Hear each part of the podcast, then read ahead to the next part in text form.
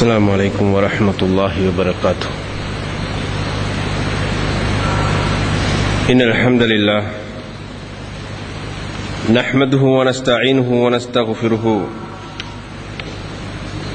ونعوذ بالله من شرور أنفسنا وسيئات أعمالنا من يهده الله فلا مضل له ومن يضلله فلا هادي له وأشهد أن لا إله إلا الله وحده لا شريك له وأشهد أن محمدا عبده ورسوله أما بعد فقد قال الله تعالى رب اشرح لي صدري ويسر لي أمري واحلل عقدة من لساني يفقهوا قولي ربي زدني علما எல்லாம் வல்ல அல்லாஹ்வின் நல்லடியார்களே, அன்புக்குரிய சகோதரர்களே, அல்லாஹுடைய மார்க்கத்தை அவரது இறுதி தூதர் நபி முஹம்மது ஸல்லல்லாஹு அலைஹி வஸல்லம் அவர்களது போதனைகளை உரிய முறைப்படி படித்து விளங்கி செயற்பட வேண்டும் என்கின்ற நல்ல நோக்கத்தோடு நாம் எல்லோரும் இந்த இடத்திலே ஒன்று கூடி இருக்கிறோம். அன்புக்குரியவர்களே, இன்று இந்த நிகழ்ச்சியின் தலைப்பாக நபி முஹம்மது ஸல்லல்லாஹு அலைஹி வஸல்லம் அவர்கள் முஸ்லீம் அல்லாத சமூகத்தாரோடு, நண்பர்களோடு எவ்வாறு அவர்கள் பழகினார்கள், உறவு வைத்து கொண்டார்கள், அவர்களது சிநேகம் எப்படிப்பட்டதாக இருந்தது என்ற அடிப்படையை நாம் பார்க்க இருக்கிறோம்.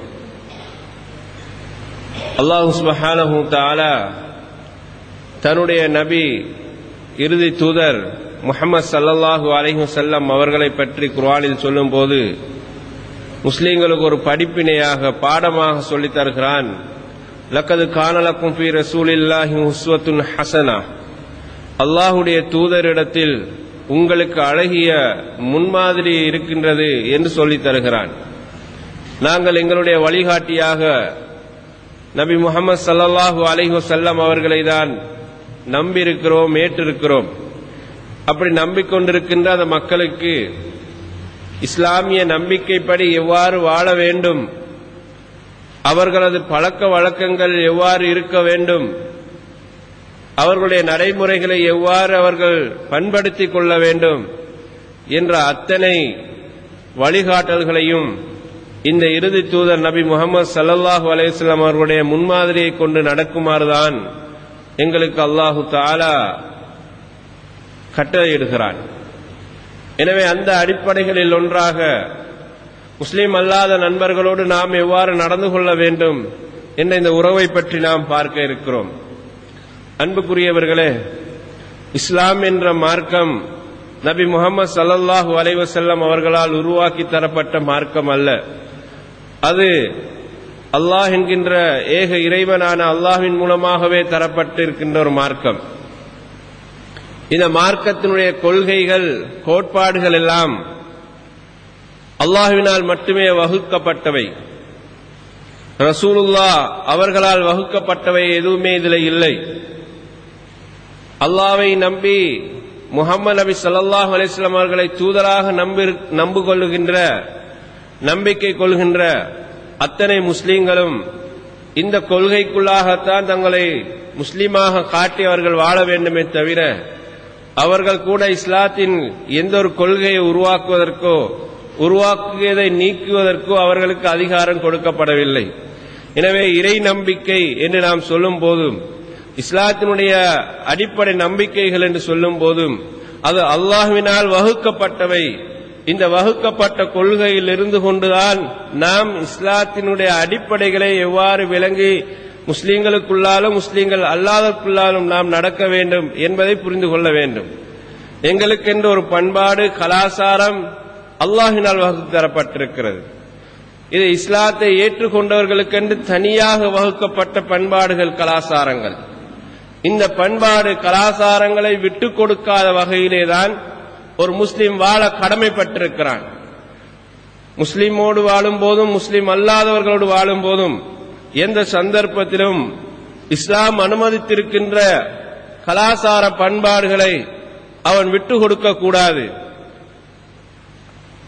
அதுபோல முஸ்லிம் அல்லாதவர்களுடைய நம்பிக்கைகளை, அவர்களது கலாச்சார பண்பாடுகளை இவர் உள்வாங்கவும் கூடாது என்ற இந்த உறுதியான ஒரு உடன்படிக்கையின் மேலதான் இஸ்லாம் என்ற மார்க்கத்துக்குள்ள ஒவ்வொரு முஸ்லிம்களும் வாழ வேண்டும் என்று கட்டளையிடப்பட்டிருக்கிறது. எனவே இந்த அடிப்படையில் இருந்துதான் நாம் மாற்று மதத்தவர்கள் அல்லது முஸ்லிம் அல்லாத நண்பர்களுடன் எவ்வாறு எங்களுடைய உறவுகளை மேற்கொள்ள வேண்டும் என்ற அடிப்படையிலிருந்து நாம் பேச வேண்டும்.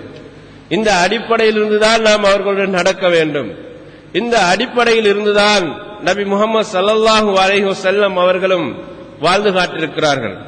அன்புக்குரிய சகோதரர்களே, இஸ்லாம் அடிப்படையாக ஒரு செய்தியை உலக மக்களுக்கு முன்வைக்கிறது. யா அய்யுஹன் நாஸ் இன்னா ஹலக்னாக்கும் மின் தக்கரின் வ உன்ஸா, மனிதர்களே நாம் உங்கள் எல்லோரையும் ஒரு ஆண் பெண்ணிலிருந்துதான் படைத்திருக்கிறோம். இந்த உலகத்திலே வாழுகின்ற இத்தனை கோடி மக்களை பார்த்தும் இஸ்லாம் முன்வைக்கின்ற ஒரு செய்தி, மனிதர்களே என்று அல்லாஹ் அழைத்து சொல்கிறான், நீங்கள் பல்வேறுபட்ட கொள்கைகள், சித்தாந்தங்கள், மதங்கள் வெவ்வேறானவைகளாக இருக்கலாம். இவைகள் அல்லாஹ்வினால் தரப்பட்டவை அல்ல. கால ஓட்டத்தில் மனிதர்கள் பல மதங்களை உருவாக்கிக் கொண்டு, சித்தாந்தங்களை உருவாக்கிக் கொண்டு பின்பற்றுகிறார்கள். இஸ்லாம் என்ன சொல்கிறது என்றால், அல்லாஹ்வினால் இந்த உலகத்துக்கு படைக்கப்பட்டவர்கள் முதலில் 2 மனிதர்கள், ஒரு ஜோடி படைக்கப்பட்டது. அது ஆதம் அலைஹிஸ்ஸலாம், ஹவ்வா அலைஹிஸ்ஸலாம். இவர்கள் இருந்துதான் மனித சமுதாயம் இந்த உலகத்திலே பெருகி பல்கி போயிருக்கிறது. இவர்களுடைய இந்த பெருகுதல் பல்குதலுக்கு மூலமாக கால ஓட்டத்தில் இஸ்லாம் என்ற அடிப்படை ஆரம்ப 2 மனிதர்களுக்கு அல்லது அந்த ஜோடிக்கு கொடுக்கப்பட்டு அவர்களுடைய பிள்ளைகள், அவர்களுடைய சந்ததிகளால் அது மாசுபடுத்தப்பட்டது. எனவே இந்த சந்தர்ப்பத்திலேதான் ஏக இறை கொள்கையை மீண்டும் மக்களுக்கு நினைவூட்டி அவர்களை இந்த மார்க்கத்தின்பால் வழிகாட்டுவதற்காக காலகட்டங்களில் அல்லாஹு தஆலா இறை தூதர்களை இந்த உலகத்துக்கு அனுப்பி வைத்தான். அவர்களில் இறுதியாக வந்தவர் தான் நபி முஹம்மது ஸல்லல்லாஹு அலைஹி வஸல்லம். எனவே இந்த அடிப்படையை குர்ஆன் எங்களுக்கு முன்னால் வைத்து மாற்று மதத்தவர்களுக்கு முன்னால் இந்த உண்மையை சொல்லுமாறும் எங்களுக்கு இஸ்லாம் அழைப்பு விடுக்கிறது. ஒரு முஸ்லிம் என்று சொல்லுகின்ற நாம் இஸ்லாத்தினுடைய இந்த அடிப்படை தூதுத்துவ செய்தியை ஒரு வரியில் சொல்லக்கூடிய இந்த செய்தியை முஸ்லிம் அல்லாத நண்பர்களுக்கு எடுத்து வைக்குமாறும், அவர்கள் இந்த ஊற்றுக்கண்ணை புரிந்து கொள்ளுமாறும், அடிப்படையை அவர்கள் விரும்பினால் ஏற்றுக்கொள்ளுமாறும் அழைப்பு விடுக்கின்ற ஒரு மார்க்கமாகத்தான் இஸ்லாம் மார்க்கம் இருக்கிறது. இந்த அழைப்பை விடுப்பதற்காகத்தான் இறுதி தூதர் நபி முஹம்மது ஸல்லல்லாஹு அலைஹி வஸல்லம் அவர்களும் அனுப்பப்பட்டார்கள். அவர்கள் அனுப்பப்பட்ட கால சூழ்நிலையில் வாழ்ந்த மக்கள் இஸ்லாம் என்ற இந்த கொள்கையை அவர்கள் மாசுபடுத்தியிருந்தார்கள். புதியதொரு கொள்கையை, ஒரு மார்க்கத்தை, மதத்தை அவர்கள் உருவாக்கி பின்பற்றிக் கொண்டிருந்த நேரம்தான் அவர்களுக்குள்ளே போய் ரசூல் ஸல்லல்லாஹு அலைஹி வஸல்லம் அவர்கள் இந்த மார்க்கத்தின் பால் அவர்களுக்கு அழைப்பு விடுக்கிறார்கள். இந்த அழைப்பு எந்த விதமான வற்புறுத்தலும் இல்லாத வகையில், பலவந்தத்தை பிரயோகிக்காத வகையில், அந்த மக்கள் புரிந்து கொள்கின்ற வகையிலேதான் அல்லாஹ்வை மட்டுமே நீங்கள் வணங்குங்கள், அவன் அல்லாத எதையும் நீங்கள் வணங்காதீர்கள் என்று சொல்லி இந்த அழைப்பை அவர்கள் முன்வைக்கிறார்கள். இப்படியான ஒரு அழைப்பை விடுக்கப்பட்டதன் காரணமாகத்தான் அவர்கள் அடிக்கப்பட்டார்கள், நசுக்கப்பட்டார்கள், சித்திரவதைகள் செய்யப்பட்டார்கள். இந்த கொள்கை சாத்வீகமாகத்தான் மக்களுக்கு முன்னால் வைத்தார்கள். யாரையும் எதிர்க்க வேண்டும் என்பதற்காக வைக்கவில்லை. அவர்கள் வந்து வாழ்ந்த பிரதேசத்தில் ஆட்சியை கைப்பற்ற வேண்டும் என்பதற்காகவும் போதிக்கவில்லை. அவர்கள் மக்கள் மத்தியிலே போய் அல்லாஹ் ஒருவன்தான் உங்கள் கடவுள், அவனை நீங்கள் ஏற்றுக்கொள்ளுங்கள் என்றுதான் சொன்னார்கள். அன்புக்குரியவர்களே, இந்த கொள்கையை சொன்னதற்காக அவர்கள் கடுமையாக அடிக்கப்பட்டார்கள், முகத்திலே குத்தப்பட்டார்கள், கற்களால் முகத்திலே அடித்து இரத்தங்கள் ஓட்டப்பட்டார்கள், கழுத்திலே சால்வாயை போட்டு நசுக்கி கொலை செய்ய பார்த்தார்கள், தொழுகின்ற நேரத்திலே அழுக்கடைந்த ஒட்டகத்தினுடைய குடல்களை கொண்டு போய் அப்படியே தலையிலே போட்டு அவர்கள் எழும்ப முடியாத வகையில் சித்திரவதைகள் செய்தார்கள். அவர்களுடைய வீட்டுக்கு முன்னால் குப்பைகளை கொண்டு வந்து போட்டார்கள், அறுத்த ஆட்டினுடைய அசுத்தங்களை கொண்டு போய் அவர்களுடைய ரசூல் நபி ஸல்லல்லாஹு அலைஹி வஸல்லம் வீட்டிலே போட்டு வீசினார்கள்.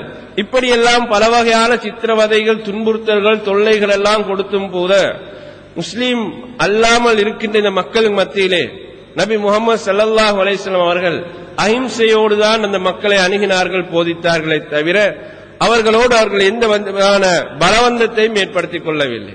ஒரு கட்டத்திலே அவர்கள் கூட சமரச கொள்கைக்கு வந்தார்கள்.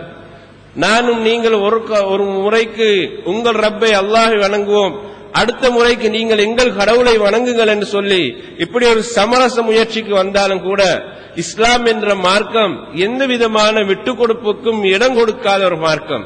எனவே அல்லாஹு தஆலா குர்ஆனே சூரா காஃபிரூன் என்கின்ற 109வது அத்தியாயத்தை இறக்குகிறான். குல் யா அய்யுல் காஃபிரூன், நபியே, இந்த இஸ்லாமிய மார்க்கத்தை நிராகரிக்கின்ற மக்களிடத்தில் நீங்கள் சொல்லுங்கள், லா அஅபுது மா தஅபுதூன், நீங்கள் வணங்கி வழிபடக்கூடியவைகளுக்கு நான் வணங்க மாட்டேன், நான் வணக்கம் செலுத்த மாட்டேன், வலா அன்தும் ஆபிதூன மா அஅபுத், நான் வணங்குகின்ற ரப்பை நீங்கள் வணங்கக்கூடியவர்களும் இல்லை, வலா அன ஆபிதும் மா அபத்தும், நீங்கள் வணங்குகின்றவற்றை நான் வணங்கக்கூடிய ஒருவனாகவும் இல்லை, எனவே நீங்களும் நான் வணங்கக்கூடியவைகளை நான் வணங்கக்கூடிய ரப்பை வணங்கக்கூடியவர்களாகவும் இல்லை, எனவே உங்கள் மார்க்கம் உங்களுக்கு, எனது மார்க்கம் எனக்கு என்ற இந்த அஹிம்சை போதனையை தான் முதலாவதாக நபி ஸல்லல்லாஹு அலைஹி வஸல்லம் அவர்கள் கொள்கை ரீதியாக வேறுபாட்டின் ஊடாக இந்த மக்கள் மத்தியில் நடந்து கொள்கின்ற முறையை முதலாவதாக அறிமுகப்படுத்தி காட்டினார்கள்.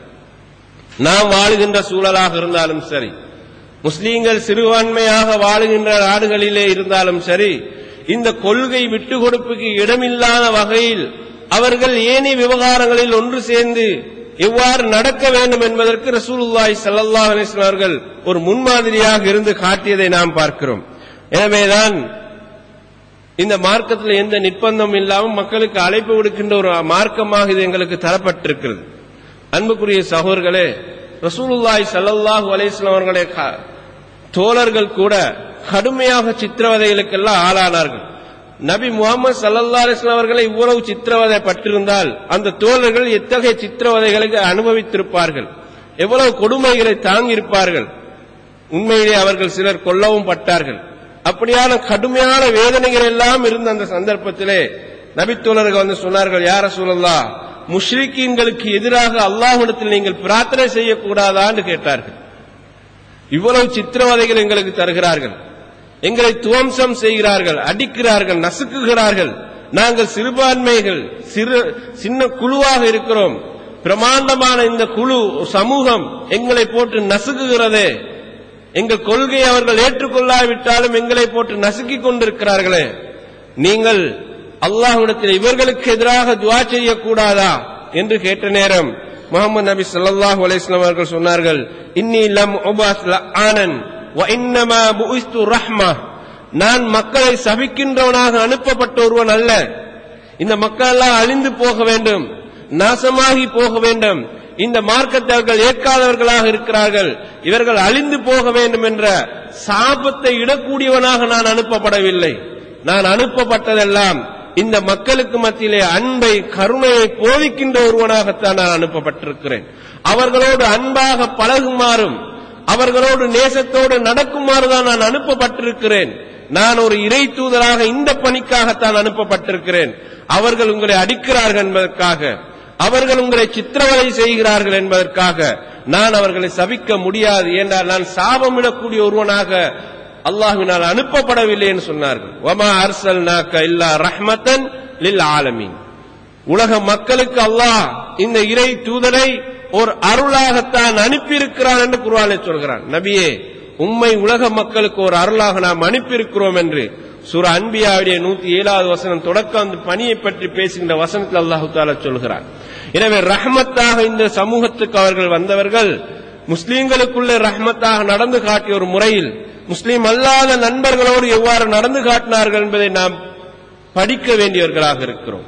அதுபோல ஒரு சந்தர்ப்பத்திலே துஃபைல் இப்னு அம்ர் என்று சொல்லக்கூடிய ஒரு தோழர் வந்து சொல்கிறார், அல்லாஹ்வுடைய தூதரே, தௌஸ் என்கின்ற ஒரு கோத்திரத்தார்கள் இருக்கிறார்கள், அவர்கள் இந்த மார்க்கத்தை ஏற்காமல் கடுமையாக எதிர்க்கிறார்கள், அவர்கள் அழிய வேண்டும், அவர்கள் மாறு செய்கின்ற கூட்டமாக இருக்கிறார்கள், அவர்கள் அழிய வேண்டும், அவர்களுக்காக வேண்டி நீங்கள் பிரார்த்தனை செய்யுங்கள் என்றார்கள்.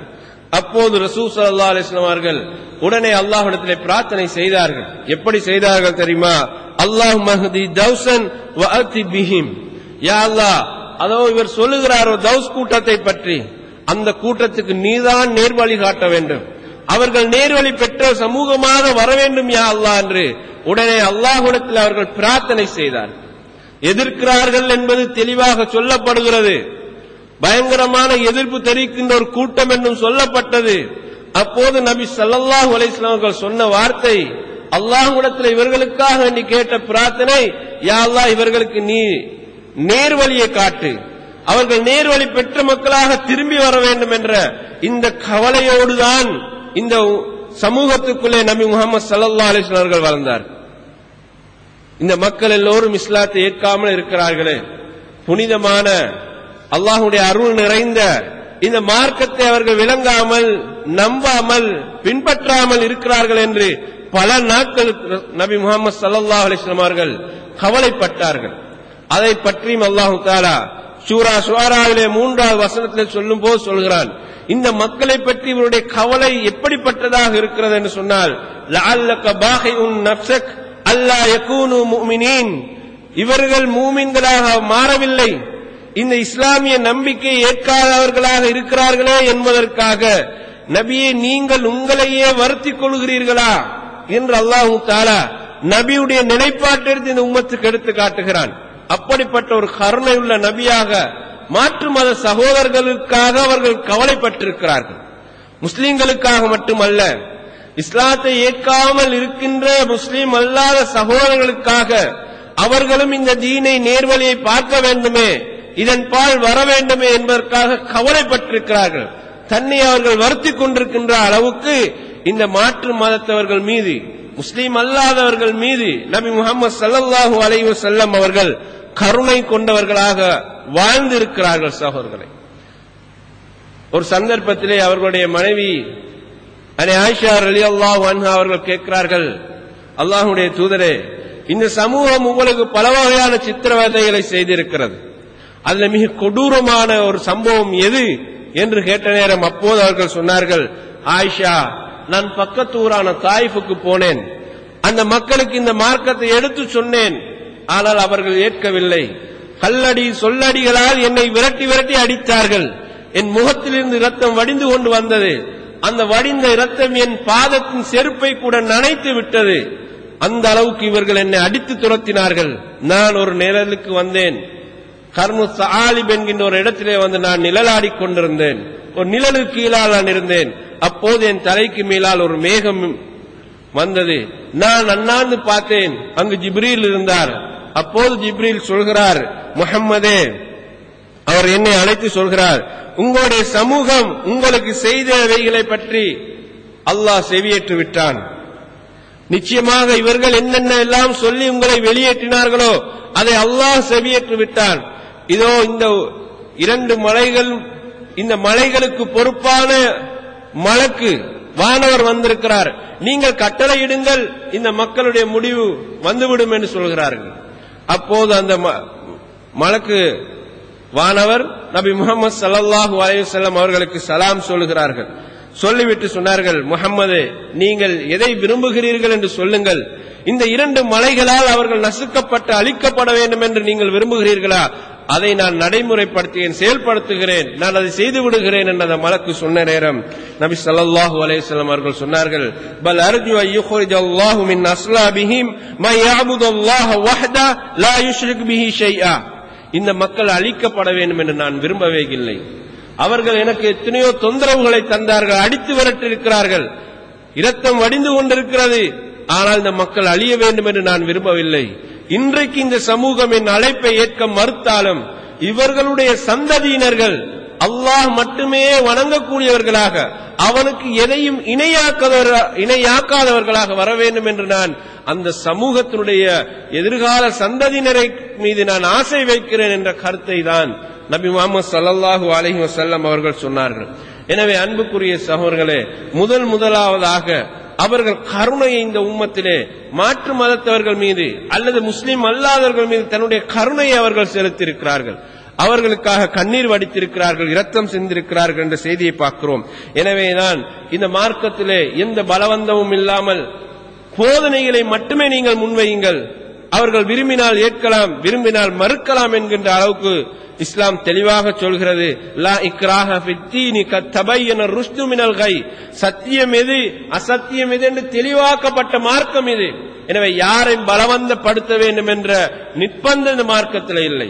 நபி முகமது ஸல்லல்லாஹு அலைஹி வஸல்லம் அவர்களை பார்த்து அல்லாஹ் சொல்கிறான், லஸ்த அலைஹிம் பிமுஸைத்திரின், நபியே நீங்கள் அவர்கள் மீது அதிகாரம் செலுத்த வேண்டும் என்பது உங்கள் மீது உள்ள கடமை அல்ல, நீங்கள் எடுத்து சொல்வதுதான் உங்கள் கடமை. அவர்கள் விரும்பினால் ஏற்கலாம், விரும்பினால் நிராகரிக்கலாம் என்ற அளவுக்கு தான் அவர்களுக்கு சொல்லப்பட்டது. அன்புக்குரிய சகோதரர்களே, இஸ்லாமிய இந்த மார்க்கத்தை எதிர்ப்பதற்காக எதிரிகள் படை திரட்டி வந்தார்கள். இஸ்லாம் யுத்தத்தை தானாக விரும்பி எங்குமே பிரகடனப்படுத்தியது கிடையாது. முஸ்லீம்களுடைய உரிமைகளை எல்லாம் உரித்து எடுத்து முஸ்லீம்களை நாட்டை விட்டு மண்ணை விட்டு விரட்டி அடித்ததற்கு பின்னாலும் கூட முஸ்லீம்கள் எந்த பகுதிக்கு போனாலும் நிம்மதியாக இருக்கக்கூடாது என்பதற்காக எதிரிகள் படை திரட்டி கொண்டு வந்து இஸ்லாத்தையும் முஸ்லீம்களையும் அழிப்பதற்காக அவர்கள் தயாரானார்கள். இப்படியான ஒரு சந்தர்ப்பம் யுத்த காலத்திலே யுத்தம் நடைபெற்றுக் கொண்டிருக்கிறது. அப்போது உசாமா என்று சொல்லக்கூடிய ஒரு நபித்தோழர், அவர் ஒரு இளைஞன் வாலிபன், யுத்த காலத்திலே அவர் ஒரு எதிரியை வெட்டுவதற்காக வாளை ஓங்குகிறார். அவரோடு மல்லுக்கு நிற்கின்ற அல்லது யுத்தம் பண்ணி கொண்டிருக்கின்றவருடைய வாள் கீழே விழுகிறது. உடனே அவர் லா இலாஹ இல்லல்லாஹ் என்று அல்லாஹ்வை தவிர வணங்கப்படுவதற்கு உண்மையான கடவுள் யாருமே இல்லை என்ற அந்த கலிமாவை சொல்கிறார்.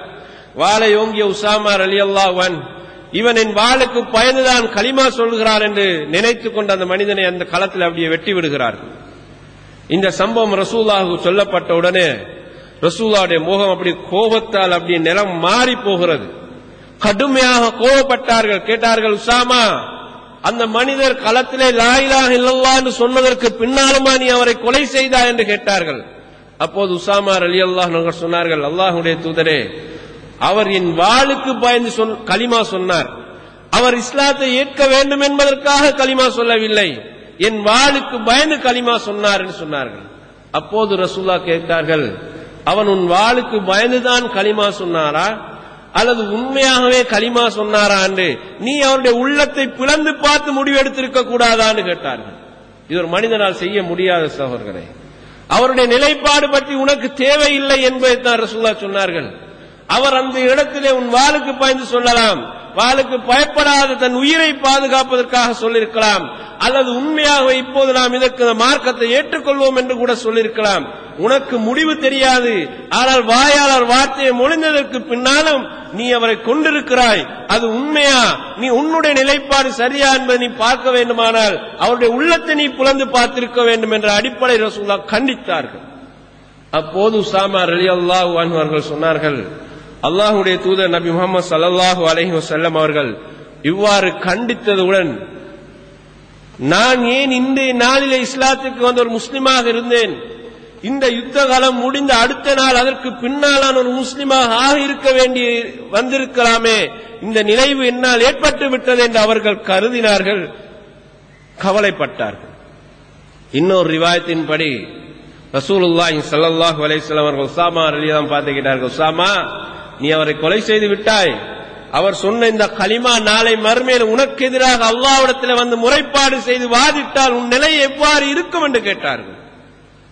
உன் நிலை எவ்வாறு இருக்கும், நீ எப்படி அந்த நாளை மறுமையை தப்பித்துக் கொள்ளப் போகிறாய் என்று நபி முகமது ஸல்லல்லாஹு அலைஹி வஸல்லம் அவர்கள் கடுமையான வார்த்தைகளால் கேட்கிறார்கள். சகோதரர்களே, ஒரு முஸ்லிம் அல்லாதவர் உண்மையிலே களத்திலே உயிரை காப்பாற்ற சொல்லிருக்கலாம், ஒரு சாதாரண மனிதனுடைய நிலைப்பாடு அதுதான், ஆனாலும் அந்த வார்த்தை அவர் கலிமாவை சொன்னதற்கு பின்னாலும் ஒரு முஸ்லிமை பொறுத்தவரை அவர் உடனே தனிந்து விட வேண்டும், பாதுகாப்பு கொடுத்து அவருடைய நிலைப்பாட்டை அவர் யோசித்திருக்க வேண்டும். இந்த அளவுக்கு ரசூலுல்லாஹி ஸல்லல்லாஹு அலைஹி வஸல்லம் அவர்கள் மாற்று மதத்தவர்கள் முஸ்லிம் அல்லாதவர் எங்களை எதிர்க்க வருகின்ற ஒரு சந்தர்ப்பத்திலே அவர்கள் தங்களை பாதுகாத்துக் கொள்ளத்தான் கலிமா சொல்கிறார்கள், தெரியாவிட்டால் சொன்ன கலிமாவுக்கு முதலில் முஸ்லிம்கள் சரணடைந்து நிற்க வேண்டும் என்கின்ற அளவுக்கு இஸ்லாம் மிக தாழ்ந்து போய் அவர்களை உயர்ந்த நிலையில் வைத்து பார்க்கின்ற கொள்கையை தான் நபி முகமது ஸல்லல்லாஹு அலைஹி வஸல்லம் அவர்கள் இந்த உம்மத்துக்கு முன்மாதிரியாக இருந்து காட்டிவிட்டு போனார்கள். அதுபோல ஒரு சந்தர்ப்பத்திலே உசாமா என்று சொல்லக்கூடிய ஒருவர் யமாமா என்ற பகுதிக்கு அவர்தான் தலைவர். அவர் முஸ்லீம்களை கருவறுக்கக்கூடிய படு பயங்கரமான கொள்கையிலே நிலைப்பாட்டில் இருந்தவர். அவர்கள் ஒரு சந்தர்ப்பத்திலே முஸ்லீம்கள் கைதியாக பிடித்துக் கொண்டு பள்ளிவாசல் தூணிலே கட்டி வைத்தார்கள். அப்போது ரசூல் ஸல்லல்லாஹு அலைஹி வஸல்லம் அவர்கள் அந்த இடத்துக்கு வந்து பார்த்தார்கள். பள்ளிவாசல் தூணிலே சுமாமா கட்டப்பட்டிருக்கிறார். கேட்டார்கள், மா இந்தக யா சுமாமா, சுமாமா உங்கள் நிலைப்பாடு என்ன என்று கேட்டார்கள். அப்போது அவர் சொன்ன வார்த்தையை பாருங்கள், இன் தக்துல் தக்துல் தா தமின் وَإِن تُنْعِمْ تُنْعِمْ عَلَى شَاكِرٍ وَإِن كُنْتَ تُرِيدُ الْمَالَ فَسَلْ تُعْتَ مِنْهُ مَا شِئْتَ.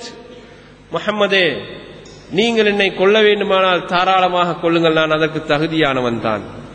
அவர் சொல்கிறார், நீங்கள் என்னை கொல்ல வேண்டுமானால் என்னை கொண்டு போடுங்கள், நீங்கள் கொல்லவதற்கு தகுதிக்குரிய ஒருவனாகத்தான் நான் இந்த இடத்துல இப்போது நான் நிற்கிறேன். அதே நேரம் நீங்கள் என் மீது அன்பு காட்டுவீர்களே, ஆனால் என் மீது நீங்கள் இரக்கம் காட்டுவீர்களே, ஆனால் உங்கள் இரக்கத்துக்கு நான் நன்றி உள்ளவனாக இருப்பேன். அல்லது நீங்கள் என்னிடத்தில் பணம் ஏதாவது கேட்க வேண்டுமானால் நீங்கள் விரும்பியதை கேளுங்க, நான் தந்துவிட்டு போகிறேன் என்று அவர் சொன்னார். மூன்று நிலைப்பாடும் அவரிடத்திலிருந்துதான் வந்தது. ரசூலுல்லாஹ் எதையும் பேசவில்லை, போய்விட்டார்கள். அடுத்த நாள் வந்து கேட்கிறார்கள், சுமாமா உன் நிலைப்பாடு என்ன என்று கேட்டார்கள். இவர் நேற்றைய தினம் என்ன சொன்னார் அதை தான் திரும்பவும் சொன்னார். ரசூலுல்லாஹ் அவரை விட்டுவிட்டு போனார்கள். மூன்றாவது நாள் வந்து கேட்டார்கள், சுமாமா உங்களுடைய நிலைப்பாடு என்னன்னு கேட்டார்கள். அவர் ஆரம்ப நாளில் என்ன சொன்னாரோ, முதல் நாளில் என்ன சொன்னாரோ, இரண்டாவது நாளில் என்ன சொன்னாரோ, மூன்றாவது நாளில் அதைதான் சொன்னார். நீங்கள் என்னை கொல்ல வேண்டுமானால் கொல்லுங்கள், நான் அதற்கு தகுதியானவன். நீங்க என் மீது அன்பு காட்டினால் அன்பு காட்டுங்கள், நான் நன்றியுடையவனாக இருப்பேன். உங்களுக்கு என்னிடத்தில் ஏதாவது பணம் வேண்டுமா, விரும்பியதை கேளுங்க, நான் தந்து விடுகிறேன் என்கிறார். அவர் ஒரு கோத்திரத்தின் தலைவர். அப்போது ரசூல் ஸல்லல்லாஹு அலைஹி வஸல்லம் அவர்கள் தன்னுடைய தோழர்கள் பார்த்து சொன்னார்கள், அத்துலிக்கு சுமாமா, சுமாமாவை நீங்கள் விடுதலை செய்து விடுங்கள் என்றார்கள். வேறு எதுவும் அங்கு பேச்சுவார்த்தை நடைபெறவில்லை. சுமாமாவை நீங்கள் விடுதலை செய்து விடுங்கள் என்றார்கள். உடனே நபியுடைய கட்டளைக்கு சஹாபாக்கள் தோழர்கள் கட்டுப்பட்டவர்களாக அவரை கட்டப்பட்டிருந்த நிலையிலிருந்து அப்படியே அவிழ்த்து விட்டார்கள். அவருடைய பாட்டில் அவர் வெளியே போனார். பக்கத்தில் ஒரு இடத்திலே போய் அவர் குளித்துக் கொண்டு திரும்பி வருகிறார். திரும்பி வந்து சொல்கிறார், பள்ளிக்குள்ளே நுழைந்து முஹம்மது நபி ஸல்லல்லாஹு அலைஹி வஸல்லம் அவர்களை பார்த்து சொல்கிறார், அஷ்ஹது அல்லா இலாஹா இல்லல்லாஹ் வ அஷ்ஹது அன்ன முஹம்மதன் அப்துஹு வ ரசூலுஹு. யா முஹம்மத், வல்லாஹி மா கான அலல் அர்லி வஜ்ஹுன் அப்கல இலைய மின் வஜ்ஹிக. நான் அல்லாஹ் ஒருவனை தவிர வணங்கப்படுவதற்கு தகுதியான ஒரு கடவுள் இல்லை என்று நான் சாட்சி சொல்கிறேன். நீங்கள் அல்லாஹ்வினால் அனுப்பப்பட்ட தூதர்தான் என்பதை நான் சாட்சி சொல்லி உங்களை ஏற்றுக்கொள்கிறேன். முஹம்மதே, இந்த உலகத்திலே எனக்கு மிக வெறுப்புக்குரிய ஒரு முகமாக உங்களுடைய முகம்தான் எனக்கு தெரிந்தது, உங்களுடைய முகம்தான் தெரிந்தது. ஆனால் இன்றைக்கு உங்களுடைய முகத்தை விட எனக்கு விருப்பத்துக்குரிய எந்த ஒரு முகமும் தெரியவில்லை முஹம்மதே என்று அவர் சொன்னார். பிறகு சொல்கிறார், வல்லாஹி, அல்லாஹ் மீது சத்தியம் என்று சொல்கிறேன், மா கான மின் தீனின் அபுகல் இலைய மின் தீனிக். உங்களுடைய மார்க்கத்தை விட வெறுப்புக்குரிய ஒரு மார்க்கம் எனக்கு வேறு எதுவுமே இருக்கவில்லை. அதனால தான் அவர் கடுமையாக நடந்து கொண்டார். முஸ்லீம்களுக்கு எதிராக அவர் கடுமையாக நடப்பதற்கு இத்தகைய நிலைப்பாடுதான் காரணம். எனவே அவர் திருப்பி சொல்கிறார், ஆனால் இன்றைக்கு ஏனி எல்லா மதங்களை விட உங்கள் மார்க்கம் தான் எனக்கு மிக விருப்பத்துக்குரியதாக இருக்கிறது. அல்லாஹ் மீது சத்தியம் என்று சொல்கிறேன், மா கான மின் பலதின் அபுகல இலைய மின் பலதிக். இந்த மதீனா என்ற ஊர் எனக்கு கண்டாலே வெறுப்புக்குரிய ஊராக இருந்தது. இதை தவிர வேற எந்த ஊரும் எனக்கு வெறுப்புக்குரியதாக இருக்கவில்லை. இன்றைக்கு சொல்கிறேன், அல்லாஹ் மீது சத்தியம் என்று சொல்கிறேன், இந்த மதீனா என்ற இந்த ஊரை விட எனக்கு மிக நேசத்துக்குரிய எந்த ஊரும் எனக்கு இல்லை என்று அவர் சொல்லி அந்த இடத்திலே அவர் இஸ்லாத்தை ஏற்றுக்கொள்கிறார். சகோதரர் பிறகு கேட்கிறார், யா ரசூலல்லாஹ், நான் மக்காவுக்கு செல்ல வேண்டும், மக்காவுக்கு சென்று நான் உம்ரா செய்ய வேண்டும், செய்யட்டுமா என்று கேட்கிறார்கள். அல்லாஹ்வுடைய தூதர் ஸல்லல்லாஹு அலைஹி வஸல்லம் அவருக்கு நல்ல வார்த்தைகளை சொல்லி உம்ரா செய்யுமாறு அவருக்கு சுபசோபன செய்தி சொல்லி அனுப்பினார்கள். இவர் மக்காவுக்கு வருகிறார். வந்து சத்தமிட்டு சொல்கிறார், சுமாமா, முஸ்லீமாகிவிட்டேன், நான் முஸ்லீமாகிவிட்டேன். நபி முஹம்மது ஸல்லல்லாஹு அலைஹி வஸல்லம் அவர்களோடு இஸ்லாத்தை ஏற்ற ஒரு முஸ்லீமாக நான் நிற்கிறேன். வல்லாஹி لا يأتيكم من اليمامة حبة حنطة حتى يأذن فيها رسول الله صلى الله عليه وسلم. என் பகுதி யமாமாவிலிருந்து ஒரு கோதுமை ஒன்றாவது ஒரு மணியாவது உங்களுக்கு நான் அனுப்புவதாக இருந்தால் இதற்கு பின்னால் அது கிடைக்காது.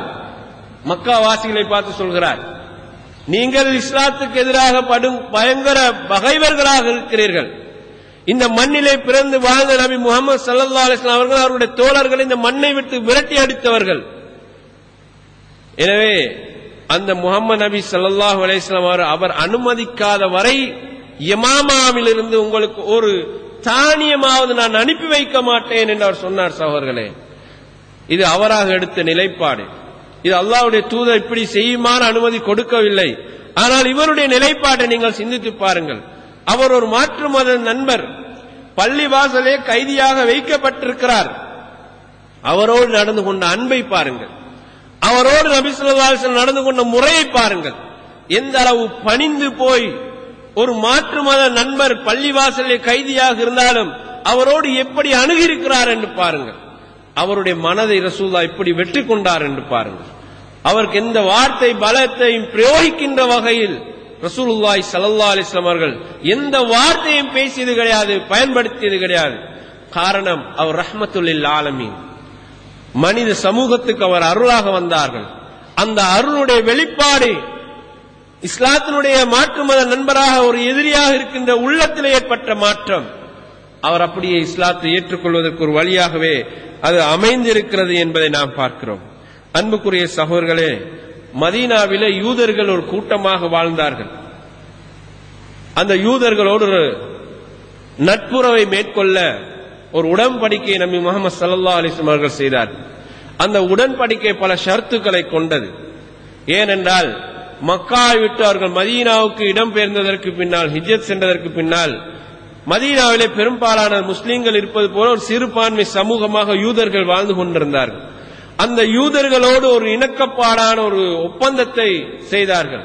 அந்த ஒப்பந்தத்தின் சில ஷரத்துக்கள் என்னவென்றால், மதீனாவை இஸ்லாத்தினுடைய எதிரிகள் தாக்க வந்தால் நீங்கள் இந்த நாட்டினுடைய பிரதேசவாதிகள் என்ற அடிப்படையில், அதாவது சுதேசிகள் என்ற அடிப்படையில், நீங்களும் இந்த மதீனா மண்ணுக்கு சொந்தக்காரர் என்ற அடிப்படையில் மதீனா அழிக்கப்படவிருக்கும் காப்பாற்றுவதற்கு நீங்களும் எங்களோடு சேர்ந்து ஒத்துழைக்க வேண்டும்.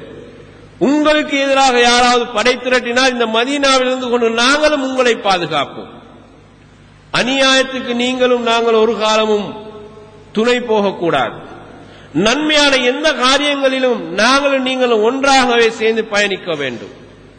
இப்படி அந்த ஷரத்துக்களை கொண்டதாகத்தான் அந்த மதீனா சாசனம் உடன்படிக்கை அமைந்திருந்தது. சகோதரர்களை, இவர்கள் முஸ்லீம்கள் அல்ல, இஸ்லாத்தை ஏற்காதவர்கள், யூத சமூகம். இவர்களை மக்காவுக்கு அனுப்பி வையுங்கள் என்று கூட, அல்லது மதீனாவை விட்டு வெளியேற்றுங்கள் என்று கூட அவர்களுடைய விஷயத்தில் எந்த நிலைப்பாட்டையும் எடுக்காமல், நன்மையான காரியங்களை நாங்கள் ஒன்றோடு சேர்ந்து இணைந்து பணியாற்றுவோம் என்ற உடன்படிக்கைக்கு தான் ரசூலுல்லாஹி ஸல்லல்லாஹு அலைஹி வஸல்லம் வந்தார். மார்க்கம் வித்தியாசமாக நீங்கள் ஒரு கொள்கை பின்பற்றுகிறீர்கள், எங்கள் மார்க்க கொள்கையை நீங்கள் ஏற்றுக்கொள்ளவில்லை, அதுக்கு உங்களுக்கு சுதந்திரம் இருக்கிறது. அந்த சுதந்திரத்தை ஆரம்ப கால பகுதியிலே நபி ஸல்லல்லாஹு அலைஹி வஸல்லம் காட்டி கொடுத்தார்கள். நீங்கள் உங்கள் கொள்கையில் இருந்து கொள்ளுங்கள், விரும்பினால் ஏற்கலாம், விரும்பாவிட்டால் கொள்கை இருங்கள். ஆனால் ஒரே ஒரு நிபந்தனை, மதீனா என்பது முஸ்லீம்கள் வாழுகின்ற, பெரும்பான்மை சமூகம் வாழுகின்ற ஒரு பகுதி. நீங்கள் எந்த சந்தர்ப்பத்திலையும் எங்களை அளிக்கின்ற எதிரிகளுக்கு நீங்கள் ஒத்துழைப்பு கொடுக்க கூடாது, கொடுத்தால் அது தேச துரோக குற்றமாக கருதப்படும் என்றுதான் அந்த மதீனா சாசனத்தின் ஒரு நிபந்தனையாக அது எழுதப்பட்டது. ஆனால் துரதிஷ்டம் என்னவென்றால், பிற்பட்ட காலப்பகுதியிலே யூதர்கள் இந்த ஒப்பந்தத்துக்கு மாறாக நடந்து மதீனாவில் இருக்கின்ற முஸ்லீம்களை அழிப்பதற்காக மக்காவிற்குடைய இஸ்லாத்தினுடைய பகைவர்களோடு அவர்கள் ரகசிய ஒப்பந்தம் செய்து கொண்டார்கள். நபி முஹம்மது ஸல்லல்லாஹு அலைஹி வஸல்லம் அவர்கள் ஆரம்ப காலப்பகுதி யூதர்களோடு இவ்வாறெல்லாம் மிக நெருக்கமாக, இணக்கமாகத்தான் வாழ்ந்தார்கள். அவர்களுடைய ஒரு கேடயத்தை அடகு வைத்தார்கள் யூதர்களிடத்திலே. அதற்கு பதிலாக உணவு தானியங்களை பெற்று தங்களுடைய குடும்பத்தாருக்கு கொடுத்தார்கள். இத்தகைய ஒரு உறவு முறையை முஸ்லீம் அல்லாத மாற்று நண்பர்களோடு ரசூல் ஸல்லல்லாஹு அலைஹி வஸல்லம் அவர்கள் மேற்கொண்டார்கள். அவர்கள் முஸ்லீம்கள் அல்ல என்பதற்காக அவருடைய உணவை நீங்கள் வாங்காதீர்கள், கடைக்கு போகாதீர்கள், வியாபார கொடுக்கல் வாங்க வைத்துக் கொள்ளாதீர்கள் என்ற கரடு முரண்டான ஒரு கொள்கை மார்க்கமாக இந்த உம்மத்துக்கு, இந்த சமூகத்துக்கு அவர்கள் முன்வைக்கவே இல்லை. மார்க்க என்ற அடிப்படையில், கொள்கை என்ற அடிப்படையில் அவர்கள் வேறுபட்டாலும் மனிதர்கள் என்ற நேயத்தோடு, நேசத்தோடு நாங்கள் ஒன்றுபட வேண்டும் என்பதைத்தான் காட்டிக் கொடுத்தார்கள். ஒரு சந்தர்ப்பத்திலே இந்த யூதர்களுடைய பழக்கத்தை காட்டிக் கொடுத்தார்கள். பாருங்கள், அவர்கள் எங்கு போனாலுமே துரோகம் இழைக்கின்ற ஒரு கூட்டத்தினுடைய பண்பாடு அவர்களிடத்தில் இருக்கிறது. அதுல ஒன்றாகத்தான் மதீனாவுடைய சாசனத்தை மீறினார்கள். அதுபோல நபி முகமது ஸல்லல்லாஹு அலைஹி வஸல்லம் அவர்களுக்கு நாங்கள் விருந்து கொடுக்கிறோம் என்று சொல்லிக்கொண்டு ஆட்டை சமைத்து ஒரு விருந்து கொடுத்தார்கள். அந்த விருந்திலே நஞ்சு கலக்கப்பட்டிருந்தது. இந்த நஞ்சை சாப்பிட்டு முகமது நபி மரணிக்க வேண்டும் என்ற சூழ்ச்சியோடுதான் யூதர்கள் இந்த ஏற்பாடை செய்து கொண்டு நபி முகமது ஸல்லல்லாஹு அலைஹி வஸல்லம் அவர்களுக்கு கொடுத்தார்கள். இது ரசூலுல்லாஹுக்கு தெரிந்துவிட்டது. யூதர்கள் அந்த இடத்தில் இதெல்லாம் யாரெல்லாம் சமைத்து தந்தார்களோ அவர்கள் அனைவரையும் அழைத்தார்கள். அழைத்துவிட்டு கேட்டார்கள், இன்னி சாயிலுக்கும் அன்ஷைன், நான் ஒரு விஷயத்தை பற்றி உங்களிடத்தில் கேட்க போகிறேன். ஃபலாந்தும் சாதிக்கையா அன்ஹு, நான் கேட்கின்ற செய்தி உண்மையா என்று நீங்கள் பார்த்து நீங்கள் அதை உண்மை என்று சொல்வீர்களா என்று கேட்டார்கள். அப்போது அவர்கள் சொன்னார்கள், நீங்கள் சொல்ற செய்தி உண்மையா இல்லையான்னு நாங்கள் பார்த்து அதை சொல்லுவோம் என்றார்கள். ரசூலுல்லாஹ் முதலாவதாக இவர்களது விசாரணை எப்படி தொடங்குகிறார்கள் என்று பாருங்கள். ஒரு நுணுக்கமான முறையில் இவர்களுடைய தவறை அவர்களுக்கு சுட்டி காண்பிப்பதற்காக, அவர்களுக்கு தெரியாது இப்போது நாங்கள் கொடுத்த அந்த ஆட்டிலே விஷம் கலந்ததை நபி ஸல்லல்லாஹு அலைஹி வஸல்லம் கண்டுபிடித்துதான் நடவடிக்கை எடுப்பார்கள். அவர்கள் ஏதோ அறியாதவர்களாக இருந்திருக்கலாம். அப்போது அவர்கள் 3 கேள்விகளை கேட்டார்கள். ஒன்று கேட்டார்கள், உங்களோட தந்தை யாருன்னு கேட்டார்கள். இப்படி பார்த்து கேட்கிற உங்களோட தந்தை யார்? அப்ப இவர் கேட்கிறது நபி முகமது ஸல்லல்லாஹு அலைஹி வஸல்லம் என்று அவருக்கு தெரியும். அவர் தன்னுடைய சொந்த தந்தை இவர் தான் என்று சொல்லாமல் வேறொத்தோட பேரை சொல்றார். அப்போ ரசூல் ஸல்லல்லாஹு அலைஹி வஸல்லம் அவர்களுக்கு இவர் தெரியாது என்று விளங்கி கொண்டுதான் சொல்கிறார். அப்போது நபி முஹம்மது ஸல்லல்லாஹு அலைஹி சொன்னார்கள், இல்லை, அவர் அல்ல உன் தந்தை, இவர் தான் உன் தந்தை என்று உண்மையான தந்தை இவர் தான் என்பதை அடையாளப்படுத்தி கொடுத்தார். அப்போது யூதர்கள் உடனே விழித்துக் கொண்டார். இது எப்படி முகமது நபிக்கு தெரியும்? நான் என் தந்தையை பற்றி வேறொருத்தரை அடையாளப்படுத்தி காட்டினால் அது அவர் அல்ல என்பதை சரியாக விளங்கி ஏன் உண்மையான தந்தை இவர்தான் என்று காட்டுறானது எப்படி முடியும்? உடனே அவர்கள் முடிவுக்கு வந்து கொண்டார்கள். அப்போது ரசூல் ஸல்லல்லாஹு அலைஹி வஸல்லம் அவர்கள் சொன்னார்கள், நீங்கள் பொய் சொல்கிறீர்கள், உங்களுடைய தந்தை அவர் அல்ல, இவர்தானே உங்கள் தந்தை என்று கேட்டார்கள். அப்போது அவர்கள் சொன்னார்கள், முகம்மதை நீங்கள் உண்மைதான் சொன்னீர்கள், சரியாகத்தான் சொன்னீர்கள் என்றார்கள். பிறகு ரசூலுல்லாஹ் மறுபடியும் கேட்டார்கள், நான் ஒரு செய்தி உங்களிடத்தில் கேட்கிறேன், அதை உண்மை என்றால் நீங்கள் உண்மை என்று சொல்வீர்களா என்று கேட்டார்கள். அப்போது அவர்கள் சொன்னார்கள், அவர்கள் முகமது நபி ஸல்லல்லாஹு அலைஹி வஸல்லம் அவர்களே அபுல் காசிம் என்றுதான் பெயரை பயன்படுத்தி பேசுவார்கள் யூதர்கள்.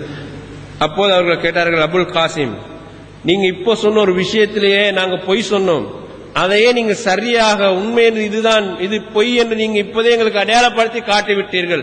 இதற்கு பின்னால் நாங்கள் பொய் சொன்னால் மாட்டிக்கொள்வோம் என்றார்கள். இதற்கு பின்னால் நாங்கள் பொய் சொன்னால் மாட்டிக்கொள்வோம் என்று சொல்லிவிட்டு இருக்கும்போது ரசூலுல்லாஹ் 2வது கேள்வி கேட்டார்கள், மன்னகுன் நார், நரகவாசிகள் என்றால் யார் என்று கேட்டார்கள். அப்போது யூதர்கள் சொன்னார்கள், நாங்க நரகத்துல கொஞ்ச நாள் தான், இப்ப அது பேர் வெளியே வந்துடுவோம் என்றார். இது குர்ஆன்ல கூட அல்லாஹ் தஆலா சொல்கிறான். யூதர்கள் சொல்லிக் கொண்டிருக்கிறார்கள், ஐயாம மாதூதாத், நாங்கெல்லாம் நரகத்தில் நிரந்தரமாக இருக்க போறவங்க அல்ல, ஒரு குறிப்பிட்ட காலம் நரகத்துக்குள்ள இருப்போம், பிறகு நாங்கள் அப்படி திரும்பி சொர்க்கத்துக்கு போயிடுவோம். அப்ப அல்லாஹ் கேட்கிறான், நீங்க குறிப்பிட்ட காலம் நரகத்தில் இருப்பீங்க என்பதற்கு அல்லாஹ்வோட நீங்க உடன்படிக்கை செய்து கொண்டா இருக்கிறீர்கள். அல்லாஹ் கேட்கிறான், உங்களுக்கு எப்படி தெரியும்? நீங்க குறிப்பிட்ட காலம் தான் நரகத்தில் இருப்பீங்க என்பதற்கு உங்களுக்கு யார் உத்தரவாதம் தந்தது என்ற யூதர்களுடைய இந்த நிலைப்பாட்டை பொய் என்று சொல்லி அல்லாஹ் குர்ஆனிலே சொல்கிறார். அதைதான் இங்கே யூதர்கள் சொல்கிறார்கள், நாங்க கொஞ்ச காலம் நரகத்தில் இருப்போம், பிறகு வெளியே வந்துடுவோம். அப்ப ரசூல் ஸல்லல்லாஹு அலைஹி வஸல்லம் சொன்னார், நீங்க அதுல கேவலப்பட்டவர்களாகத்தான் இருப்பீர்கள், ஆனால் நாங்கள் உங்களோட நரகத்தில் இருக்க மாட்டோம், நிரந்தரமாக நரகத்தில் இருக்க மாட்டோம். முஸ்லீம்களை பற்றி சொன்னார்கள். சொல்லிவிட்டு சொன்னார்கள், நான் ஒரு விஷயத்தை உங்களிடத்தில் கேட்கிறேன், அது உண்மை என்று நீங்கள் சொல்வீர்களா என்று 3வது கேள்வி கேட்கும் போது கேட்டார்கள். அப்போது யூதர்கள் சொன்னார்கள், ஆம், நீங்கள் அது கேட்டால் உண்மை என்றால் நாங்கள் உண்மை என்று சொல்லுவோம். திருப்பி கேட்டார்கள், அல் ஜஅல்தும் ஃபீ ஹாதிஹி ஷாத்தி சும்மா, இந்த ஆட்டிலே நஞ்சு கலந்தது நீங்கள் தானே என்று கேட்டார்கள். இந்த 2 கேள்விக்கு பிறகு 3வது கேள்வி இனி மறுக்க முடியாது. 2மே உண்மைப்படுத்தப்பட்டு வந்துட்டு 3வது கேள்வி எப்படி இந்த விசாரணை வருதுன்னு பாருங்க. ஒவ்வொரு நுணுக்கமாக அவர்கள் இந்த ஒரு ஒரு அழகான ஒரு உரையாடல் வடிவத்தின் மூலமாக குற்றவாளியை கண்டுபிடிக்கிறார்கள். யூதர்கள் கேட்டார்கள், நீங்கள் தான் நான் ஆட்டு இறைச்சிக்கு தந்த விருந்துக்கு நஞ்சு ஊற்றியது நீங்கள் தானே என்று கேட்டார்கள். அப்போது அவர்கள் சொன்னார்கள், நாங்கள் தான் செய்தோம்.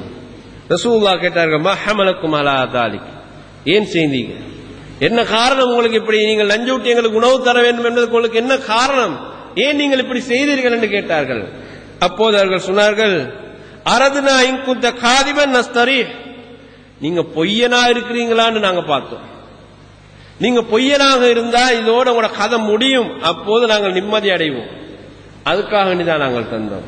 அப்படி இல்லை என்றால் வாய்குந்த நபியன் நாம் எவுருக்க, நீங்க பொய்யன் அல்ல, உண்மையாகவே நீங்க தான் நபி என்று சொன்னால் நாங்க உங்களுக்கு எதுவும் நடக்காது என்ற நிலையில பாட்டில் நாங்கள் இருக்கிறோம் என்று சொன்னார். எப்படியான தந்திரத்தோடு யூதர்கள் ரசூலுல்லாஹ்விடத்திலே வந்து இப்படி நடந்து கொண்டிருக்கிறார்கள் என்பதை நீங்கள் பாருங்கள். அன்புக்குரிய சகோதரர்களே, இவ்வளவு நடந்தும் கூட ரசூலுல்லா பழி வாங்கவில்லை அவர்களை. இந்த நஞ்சூட்டி தந்ததற்காக, தனக்கு நஞ்சூட்டி இவர்கள் தந்தார்களே என்பதற்காக அவர்கள் யூதர்கள் யாரையுமே பழி வாங்கவில்லை, அப்படியே விட்டு விட்டார்கள் சகோதரர்களே. இவ்வளவு நெருக்கமாக நேசமாக அந்த யூதர்களோடு நடந்தாலும் அவர்கள் சந்தர்ப்ப சூழ்நிலை பார்த்து முஸ்லிம்களுக்கு குழி வெட்டுகின்ற படு பாதகமான செயலை தான் அவர்களுடைய விஷயத்தில் அவர்கள் தொடர்ந்து செய்து கொண்டே வந்தார்கள். ஆனால் அந்த நட்புறவை ரசூலுல்லாஹ் பேணிக் கொண்டுதான் வந்தார்கள். மதீனாவுக்குள்ளே பிரச்சனைகள் கலகங்கள் ஏற்படாத வகையில் யூதர்களோடு ரசூலுல்லாஹ் முடிந்த அளவு விட்டுக் கொடுப்போடுதான் நடந்து வந்தார்கள். அதுபோல இந்த யூதர்களோடு நெருக்கமாக இருந்த இன்னொரு சந்தர்ப்பத்தை பாருங்கள். எல்லா யூதர்களிலுமே எதிரிகளாக இருந்தது கிடையாது. அதில் ஒரு குறிப்பிட்ட சாரார் இந்த உண்மையை நம்பி இஸ்லாத்தை ஏற்றுக்கொண்டவர்களும் இருக்கிறார்கள். ஒரு வீட்டுக்கு ரசூலுல்லாஹ் போனார்கள். அங்கு ஒரு சிறுவன் நோய்வாய்ப்பட்டு கிடக்கிறான்.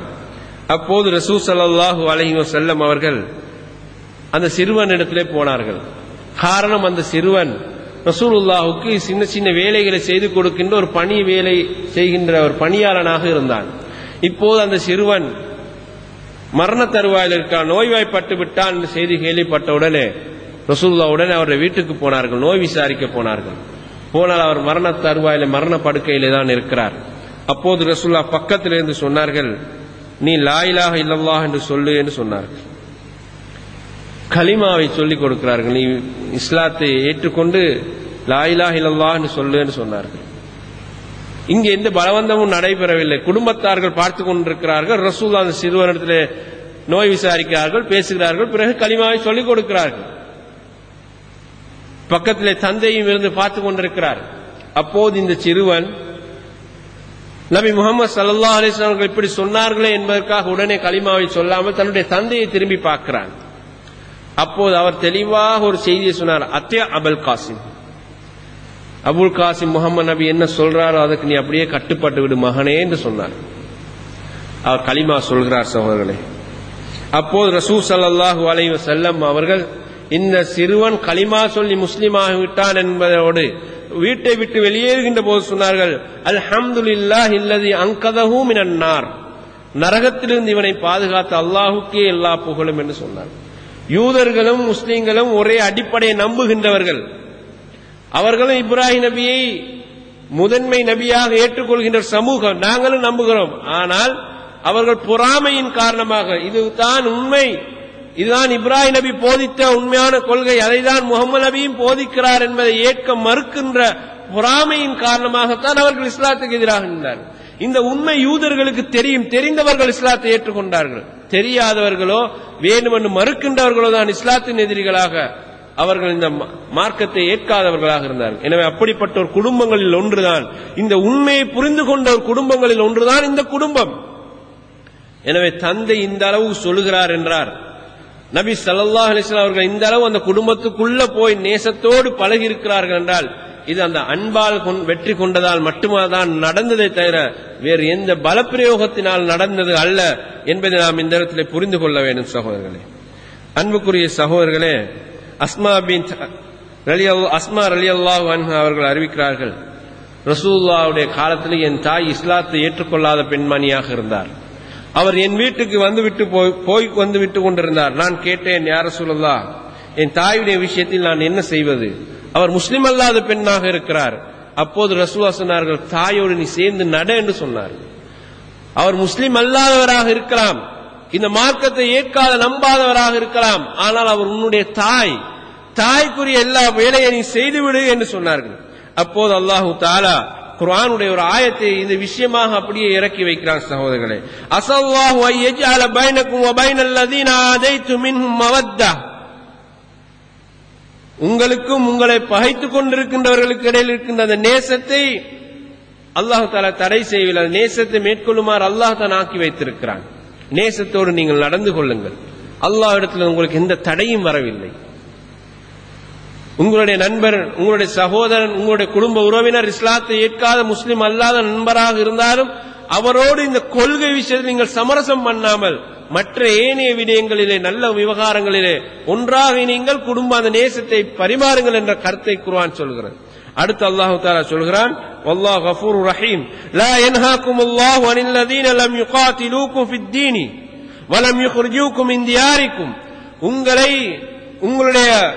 உங்களுடைய மார்க்கத்தை எதிர்த்து உங்களோடு போர் புரியாதவர்கள் இருக்கிறார்கள், உங்களை உங்களுடைய வீடுகளை விட்டு வெளியேற்றாதவர்கள் முஸ்லிம் அல்லாதவர்கள் இருக்கிறார்களே, அவர்களுடைய விஷயத்தில் அன் தபர்ரூஹும் வ துக்ஸிதூ இலைஹிம், நீங்கள் நன்மையை நாடி செய்யுங்கள், நல்லதையே செய்யுங்கள், அவர்களுக்கான நீதியை நீங்கள் நிலைநாட்டுங்கள். இன்னல்லாஹ யுஹிப்புல் முக்ஸிதீன், நீதியை நிலைநாட்டுகின்ற அந்த முஸ்லிம்களை தான் அல்லாஹ் நேசிக்கிறான், அந்த மக்களை தான் அல்லாஹ் விரும்புகிறான் வசனத்தை இறக்கிறான். சகோதரர்களை, இஸ்லாத்தை எதிர்க்காதவர்கள், இஸ்லாம் அழிய வேண்டும் என்பதற்காக போர் தொடுக்காதவர்கள், முஸ்லீம்களை சொந்த மண்ணை விட்டு விரட்டாதவர்கள், அவர்கள் முஸ்லீம் அல்லாதவர்கள், அவர்களோடு நீங்கள் நட்புறவை மேற்கொள்ளுங்கள். எந்த நட்புறவு? அல்லாஹ் சொல்கிறான் தபர்ரூஹும், அவர்களுக்கு நன்மை நீங்கள் செய்யுங்கள். எது எல்லாம் நன்மை என்று உங்களுக்கு சொல்லப்பட்டிருக்கிறதோ அத்தனை நன்மைகளை முஸ்லீம் அல்லாத சகோதரர்களுக்கு, அந்த குடும்பத்தாருக்கு, உறவினர்களுக்கு நீங்கள் செய்யுங்கள் என்றுதான் குர்ஆன் சொல்கிறது. அவர்களை விட்டு நீங்கள் பிரிந்து போகக்கூடாது, அவர்களோடு உறவை நீங்கள் அறுக்கக்கூடாது, நன்மையான விஷயங்களுக்கு என்னென்ன தேவையோ அதெல்லாம் நீங்கள் செய்யலாம். அவர்களும் நாங்களும் சேர்ந்து பொது பணிகளில் ஈடுபடலாம், பொது சிரமதான பணிகளில் செய்யலாம், சமூகத்தை மேம்படுத்துவதற்கான பொது பணிகளில் ஒன்றுபடலாம். அது கல்வியாக இருக்கலாம், வேறு ஏதுவான காரணங்களாக இருக்கலாம். முஸ்லீம் அல்லாதவர்களோடு நீங்கள் நன்மையை நாடுங்கள் என்றுதான் இஸ்லாம் சொல்கிறது. முஸ்லீம் என்றவுடனே நீங்கள் அவர்களுடைய உறவை முறித்துக் கொண்டு நீங்கள் போங்க என்ற இந்த கொள்கையையும் அல்லாஹும் சொல்லவில்லை, அல்லாஹுடைய இறுதி தூதர் நபி முஹம்மது ஸல்லல்லாஹு அலைஹி வஸல்லம் அவர்களும் சொல்லவில்லை. அல்லாஹ் சொல்கிறான், அவர்களுக்கெல்லாம் நீங்கள் நன்மையை நாடி நீதி நிலைநாட்டுங்க, அவர்களுடைய விஷயத்தில் நீதமாக நடந்து கொள்ளுங்க. யாருடைய விஷயத்தில் அல்லாஹ் சொல்லுகிற கட்டளை? முஸ்லீம்களுடைய விஷயத்தில் அல்ல. ஒருபடி மேலாக அவர்களுக்கு முக்கியத்துவம் கொடுத்து அல்லாஹ் வசனத்தை இறக்குகிறான். முஸ்லீம் அல்லாதவர்களுடைய விஷயத்தில் நீதமாக நீங்கள் நடங்கள். உங்களுடைய நம்பிக்கை, நீதம், நாணயம் தான் இந்த மார்க்கம் பேசப்படக்கூடிய ஒன்றாக இருக்கிறது. நீங்க எந்த அளவு நம்பிக்கையோடு, நாணயத்தோடு முஸ்லீம் அல்லாதவர்களோடு நடக்கிறீர்களோ அந்த அளவு இந்த மார்க்கம் பேசப்படும், அந்த அளவு இந்த தீனுடைய அந்தஸ்து உயரும். நீதமாக நடங்கள், அல்ல இரட்டிப்பான கொள்கையை நீங்கள் கையாளக்கூடாது. இரண்டாவதாக அல்லாஹ் சொல்கிறான், நீங்கள் யாரோடு தெரியுமா உங்களுடைய பகைமையை நீங்கள் வைத்துக் கொள்ள வேண்டும். உங்களை எதிர்த்து உங்கள் மார்க்கம் அழிய வேண்டும் என்பதற்காக படை திரட்டி வருகிறார்கள், உங்களை உங்களுடைய சொந்த மண்ணிலிருந்து விரட்ட வேண்டும் என்று வருகிறார்களோ அவர்களோடு அப்போது உங்களுக்கு நேசம் இல்லை. அவர்கள் அழிக்க வருகின்ற கூட்டம், அவர்களோடு தான் நீங்கள் பகைமை பாராட்ட வேண்டும், அவர்களை தான் நீங்கள் எதிர்த்து நிற்க வேண்டும் என்று அல்லாஹு தஆலா தெளிவாகவே எங்களுக்கு சொல்கிறார். அவர்கள் முஸ்லீம்கள் அழியப்பட வேண்டும் என்பதற்காக எதிரிகளுக்கு உதவி செய்கின்ற ஒருவராக இருந்தால் அவர்களோடு எல்லாம் நேசம் பாராட்ட முடியாது. ஏனால் நாங்கள் அழிவதை அவர்கள் இன்பம் காணுகின்ற ஒரு கூட்டமாக இருக்கிறார்கள். இந்த அளவுக்கு முஸ்லீம் அல்லாதவர்களுடைய நேசத்தோடு நடக்கூடிய வழிமுறையை குர்ஆன் சொல்கிறார். அன்புக்குரியவர்களே, உங்களுடைய வீட்டுக்கு பக்கத்தில் இருக்கக்கூடிய முஸ்லீம் அல்லாத ஒரு நண்பர், அது ஆண் ஒருவராக இருந்தால் நாம் போய் அவரை நோய் விசாரிக்கலாம். அவங்களுடைய வீட்டிலே யாராவது மரணித்து விட்டார்கள் என்றால் அவர்களுக்கான அந்த இரங்கல், அதாவது ஒருவர் மரணித்து விட்டாரே என்ற அந்த சோகத்தை அவரோடு நாங்கள் பகிர்ந்து கொள்ளலாம். அவருடைய வீட்டில் நல்ல காரியம் நடக்குமாக இருந்தால், அது எங்களுடைய இஸ்லாமிய கொள்கைக்கு மாற்றம் இல்லாத ஒன்றாக இருக்குமாக இருந்தால் அதை நாங்கள் போய் ஏழுமானதை நாங்கள் அவருக்கு உதவி செய்யலாம். அப்போ முஸ்லீம் அல்லாத ஒரு பெண்மணியாக இருந்தால் அவருடனான சுக துக்கங்களை நாங்கள் விசாரித்துக் கொள்ளலாம். நன்மையான எந்த காரியங்களிலும் நாங்கள் அவர்களோடு பங்கு போடலாம். அது இஸ்லாம் எங்களுக்கு தடுக்கவே இல்லை. அந்த அளவுக்கு நட்பை பேணுமாறு தான் நபி ஸல்லல்லாஹு அலைஹி வஸல்லம் அவர்களும் சொல்லி அதை மதீனாவிலே அவர்கள் நடைமுறைப்படுத்தி காட்டியிருக்கிறார்கள் என்பதை பார்க்கிறோம். நீங்கள் பாருங்கள், ரசூலுல்லாஹி ஸல்லல்லாஹு அலைஹி வஸல்லம் அவர்களுக்கு பக்கத்து நாட்டு அரசர்கள் எல்லாம் அன்பளிப்பு வழங்கியிருந்தார்கள். அன்பளிப்பை ரசூலுல்லாஹ் ஏற்றுக்கொண்டார்கள். ஹைலா என்ற மன்னன் ரசூலுல்லாஹ்வுக்கு வெள்ளை கழுதை ஒன்றை அன்பளிப்பாக, கழுதை என்றால் அன்றைக்கு அது ஒரு வாகனம், சும்மா ஏதோ ஒரு மிருகத்தை கொடுத்ததாக அர்த்தம் கிடையாது. அன்றைக்கு அந்த மக்கள் பயன்படுத்தக்கூடிய ஒரு வாகனம், ஒரு வாகனத்தை கிஃப்டாக கொடுக்கிறார். அது போல ஒரு புர்தா, ஒரு போர்வை, அன்றைக்கு இருந்த ஒரு அந்தஸ்து மிக்க ஒரு ஆடை, அது அதையும் ரசூலுல்லாஹ்வுக்கு அன்பளிப்பாக கொடுத்த நேரம் ரசூலுல்லாஹி ஸல்லல்லாஹு அலைஹி வஸல்லம் அவர்கள் அந்த அன்பளிப்பை முஸ்லிம் அல்லாத ஒருவர் தந்த போதும் கூட மறுப்பேதும் சொல்லாமல் அதை அப்படியே எடுத்துக்கொண்டார்கள். அதுபோலதான் இன்னும் ஒரு அரசர் உகைதிர் தூமா என்று சொல்லக்கூடியவர், அவர் ரசூல் ஸல்லல்லாஹு அலைஹி வஸல்லம் அவர்களுக்கு அன்பளிப்பு வழங்கிய போது இந்த சிற்ற அரசர்கள், இவர்கள் எல்லாம் சின்ன சின்ன பகுதிகளை ஆண்டு கொண்டிருந்த சிற்ற அரசர்கள், அவர்களிடமிருந்தெல்லாம் அன்பளிப்புகள் வந்த போது கூட நபி ஸல்லல்லாஹு அலைஹி வஸல்லம் அவர்கள் அதை ஏற்றுக்கொண்டார்கள். சகோதரர்களே, நீங்கள் ஒன்றை ஞாபகப்படுத்தி பாருங்கள். முதலாவதாக அபிசீனியாவுக்கு முஸ்லிம்கள் ஹிஜ்ரத்து போன நேரம் அங்கு இஸ்லாம் என்பது இருக்கவில்லை. இங்கிருந்து மக்காவிலிருந்து போன முஸ்லிம்களை தவிர அங்கு யாருமே இஸ்லாத்தை ஏற்றுக்கொண்ட ஒரு முஸ்லிம் என்பதற்கு யாருமே இருக்கவில்லை. அந்த அபிசீனியாவுக்கு போன முஸ்லிம்களால் தான், அவர்களுடைய பண்பாட்டு நடத்தையினால்தான், அவர்கள் குர்ஆனை முன்வைத்து மன்னரோடு உரையாடியதனால தான், அந்த உறவு நேசம் அவர்களுக்குள் வளர்ந்ததனால தான் மன்னரை இஸ்லாத்துக்கு வந்தார். அவருடைய போதனைக்கு எப்படி முஸ்லீம்கள் நல்லிணக்கத்தோடு இருந்திருக்கிறார்கள் என்று பாருங்கள். இதைத்தான் இஸ்லாம் சொல்கிறது. அவர்கள் எங்களை இஸ்லாத்தை ஏற்காவிட்டாலும் பரவாயில்லை, நீங்கள் சரியான ஒரு முஸ்லீமாக இருந்து முஸ்லீம் அல்லாதவரோடு எப்படி நடக்க வேண்டும் என்ற பண்பாட்டோடு நீங்கள் நடங்கள். இரண்டாவது மாற்றத்தை அது அல்லாஹ் ஏற்படுத்த, அது உங்கள் கையிலும் இல்லை, என் கையிலும் இல்லை. நாங்கள் வாழுகின்ற இந்த சூழலையும் போதைக்குள்ள நிலவரத்தையும் புரிந்து கொண்டு நாங்கள் செயற்பட வேண்டும். நாங்கள் வாழுகின்ற கால சூழ்நிலையும் புரிந்து கொண்டு வாழ வேண்டும். எங்களுடைய கொடுக்கல் வாங்கல், வியாபாரங்கள், நாங்கள் வாக்கு கொடுக்கின்ற எங்களுடைய வாக்குறுதிகள், எங்களுடைய வாயிலிருந்து வரக்கூடிய வார்த்தைகள், இது அனைத்தும் நம்பகமானதாக அமைத்துக் கொள்ள வேண்டும், நம்பிக்கைக்குரியதாகவே அமைத்துக் கொள்ள வேண்டும். மாற்றங்களை அல்லாஹ் அந்த மக்களுடைய உள்ளங்களில் ஏற்படுத்துவார் என்பதை இந்த இடத்திலே நீங்கள் புரிந்து கொள்ள வேண்டும் சகோதரர்களே. அதுபோல நீங்கள் பாருங்கள், அல்லாஹு தஆலா குர்ஆனிலே சொல்கிறான், நாங்கள் முஸ்லிம் அல்லாத நண்பர்களோடு ஒரு உடன்படிக்கை செய்து கொண்டால் அந்த உடன்படிக்கைக்கு ஏற்ப நடந்து கொள்ளுமாறு அல்லாஹ் கட்டளையிடுகிறான். குர்ஆனிலே அல்லாஹு தஆலா சூரா தௌபா அத்தியாயம் 9 வசனம் 4 சொல்லும் போது இதை மிக தெளிவாக சொல்கிறான். நீங்கள் முஷ்ரிக்கீன்களோடு ஒரு உடன்படிக்கை செய்தால் அந்த உடன்படிக்கையில் 2 பேரும் சேர்ந்து செய்கின்ற அந்த உடன்படிக்கை, அந்த உடன்படிக்கையை பேணுவது முஸ்லிம்கள் மீது உள்ள கடமையாக, ஒரு பொறுப்பாக அல்லாஹ் தஆலா சொல்லுகிறார். காரணம், 2 சாரார் பக்கத்திலே நம்பிக்கையை வளர்ப்பதற்காக மேற்கொள்கின்ற ஒரு உடன்படிக்கை, 2 பேரும் இணங்கி வரக்கூடிய ஒரு உடன்படிக்கையை செய்து கொண்டிருக்கிறோம், அதை நாங்கள் மாறு செய்ய முடியாது என்று அல்லாஹ் தஆலா சொல்கிறார். இல்லல்லதீன ஆஹத்து மினல் முஷ்ரிக்கீன ثم لم ينقصوكم شيئا ولم يظاهروا عليكم அஹதா ஃபஅத்திம்மு இலைஹிம் அஹதஹும் இலா முத்தத்திஹிம். அவர்களோடு உடன்படிக்கை செய்து அந்த உடன்படிக்கை அவர்கள் முறிக்காத நிலையில் உங்களோடு இருந்தால் நீங்களும் அந்த குறிப்பிட்ட காலம் முடிகிற வரைக்கும் அந்த ஒப்பந்தத்தில் சொல்லப்பட்ட ஷர்த்துக்களை நிறைவேற்றுங்கிற அல்லாஹ் சொல்கிறார். நாங்கள் முஸ்லிம் அல்லாத ஒரு நண்பரோடு அப்படியான ஒரு உடன்படிக்கை உடன்பாட்டுக்கு வந்தால் நடக்க வேண்டும் என்பதைத்தான் குர்ஆனின் ஊடாக நபி முஹம்மது ஸல்லல்லாஹு அலைஹி வஸல்லம் அவர்களுக்கு அல்லாஹ் கட்டளையிடுகிறார். இதை நாங்கள் ஹுதைபியா உடன்படிக்கையின் போது பார்த்தோம். ஹுதைபியா உடன்படிக்கை என்றால் முஸ்லிம்களுக்கு எதிராக மக்கத்து மக்களால் திணிக்கப்பட்ட ஒரு உடன்படிக்கை, திணிக்கப்பட்ட ஒரு உடன்படிக்கை.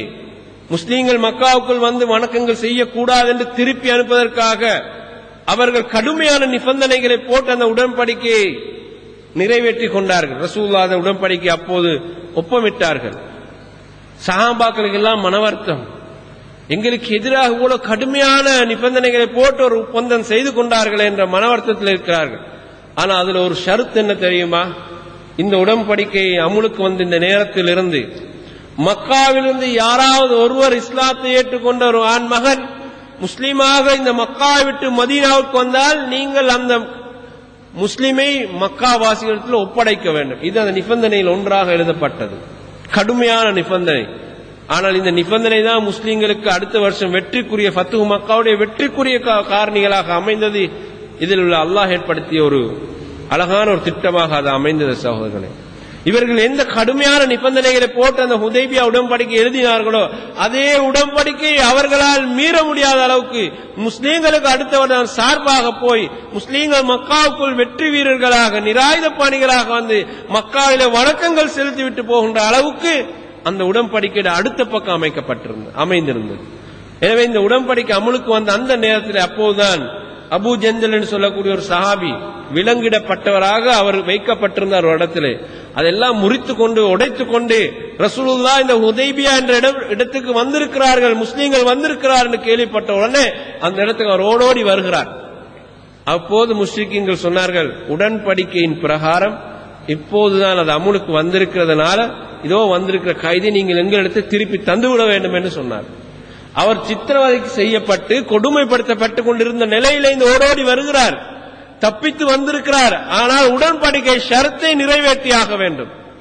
திரும்பி ரசூல் ஸல்லல்லாஹு அலைஹி வஸல்லம் அபூ ஜந்தலை போகுமாறு சொன்னார்கள், எங்களோடு நீ வர வேண்டாம் என்றார்கள். அப்போது அவர்கள் ஒன்று சொல்லி அனுப்பினார்கள், அபூ ஜந்தலே நீ அல்லாஹ்விடத்திலே நன்மை எதிர்பார்த்து பொறுமையாக இரு என்று ஒரு வார்த்தையை நற்செய்தியாக சொல்லிவிட்டு உடன்படிக்கையின் பிரகாரம் அவரை அப்படியே ஒப்படைத்து விட்டு போனார்கள். சகோதரர்களே, அன்புக்குரிய சகோதரர்களே, முஸ்லீம் மாற்று மதத்தவர்கள், முஸ்லீம் அல்லாதவர்கள் நாங்கள் இஸ்லாத்தை ஏற்க மாட்டோம் என்று சொன்னால் அதை இஸ்லாம் ஏற்றுக்கொள்ளுமாறு சொல்கிறது.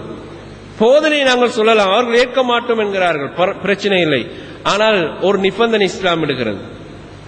முஸ்லீம்கள் உடைய ஆட்சி கீழே மாற்று மதத்தவர்கள், முஸ்லீம் அல்லாதவர்கள் வாழ்வதாக இருந்தால் ஒரு நிபந்தனை, அவர்கள் முஸ்லீம்களுடைய ஆட்சி கீழே அவர்கள் வாழலாம், மத சுதந்திரம் பெற்றவர்களாக வாழலாம், ஆனால் இஸ்லாத்துக்கு தீங்கிழைக்கின்ற எந்த விவகாரங்கள் அவர்கள் ஈடுபடக்கூடாது. அதே நேரம் அவர்கள் ஜிஸியா என்று சொல்லக்கூடிய குறிப்பிட்ட ஒரு தொகையை அவர்கள் வரியாக செலுத்த வேண்டும். அந்த வரி எதற்கு அறவிடப்படுகிறது என்றால் அவர்களுடைய உரிமை பாதுகாப்புக்காக அறவிடப்படுகின்ற வரி. இதை நாங்கள் நன்றாக புரிந்து கொள்ள வேண்டும். ஜிஸியா என்பது முஸ்லீம் அல்லாதவர்கள் முஸ்லீம்களுடைய ஆட்சிக்கு வாழுவதற்கு அவர்கள் தயாராக இருக்கிறார்கள், அவருடைய மத பிரகாரம் வாழ்கின்றதாக அவர்கள் ஏற்றுக்கொள்கிறார்கள். அப்படியாக இருந்தால் உங்களை இஸ்லாமிய அரசு பாதுகாக்க வேண்டும், அதற்காக அரசாங்கம் செய்ய வேண்டிய காரியங்கள் இருக்கின்றன, அதற்கு நீங்கள் வரி செலுத்த வேண்டும். அதைத்தான் ஜிஸியா என்று அரபிலே சொல்வார்கள். அந்த வரி அவர்கள் நசுக்குவதற்காகவோ, அவர்களை அடிமைகள் என்று காண்பிப்பதற்காகவோ, அவர்களை ஒரு எதிரியாக காண்பிப்பதற்காக அறவிடப்படுகின்ற ஒரு வரி அல்ல இது. இந்த வரி என்பது முஸ்லீம் அரசாங்கம் அந்த வரியை ஏற்றுக்கொண்டால் அவர்களுடைய சுதந்திரம் அவர்கள் பாதிக்கப்படாத வகையில் முழுமையாக அவர்களை பாதுகாக்கின்ற ஒரு படையணி இருக்கும், அவர்களுடைய உரிமைகளை பாதுகாக்கின்ற ஒரு இலாக்கா இருக்கும். அதற்கு தான் இந்த வரி செலவிடப்படும், வேறு எதற்கும் அல்ல.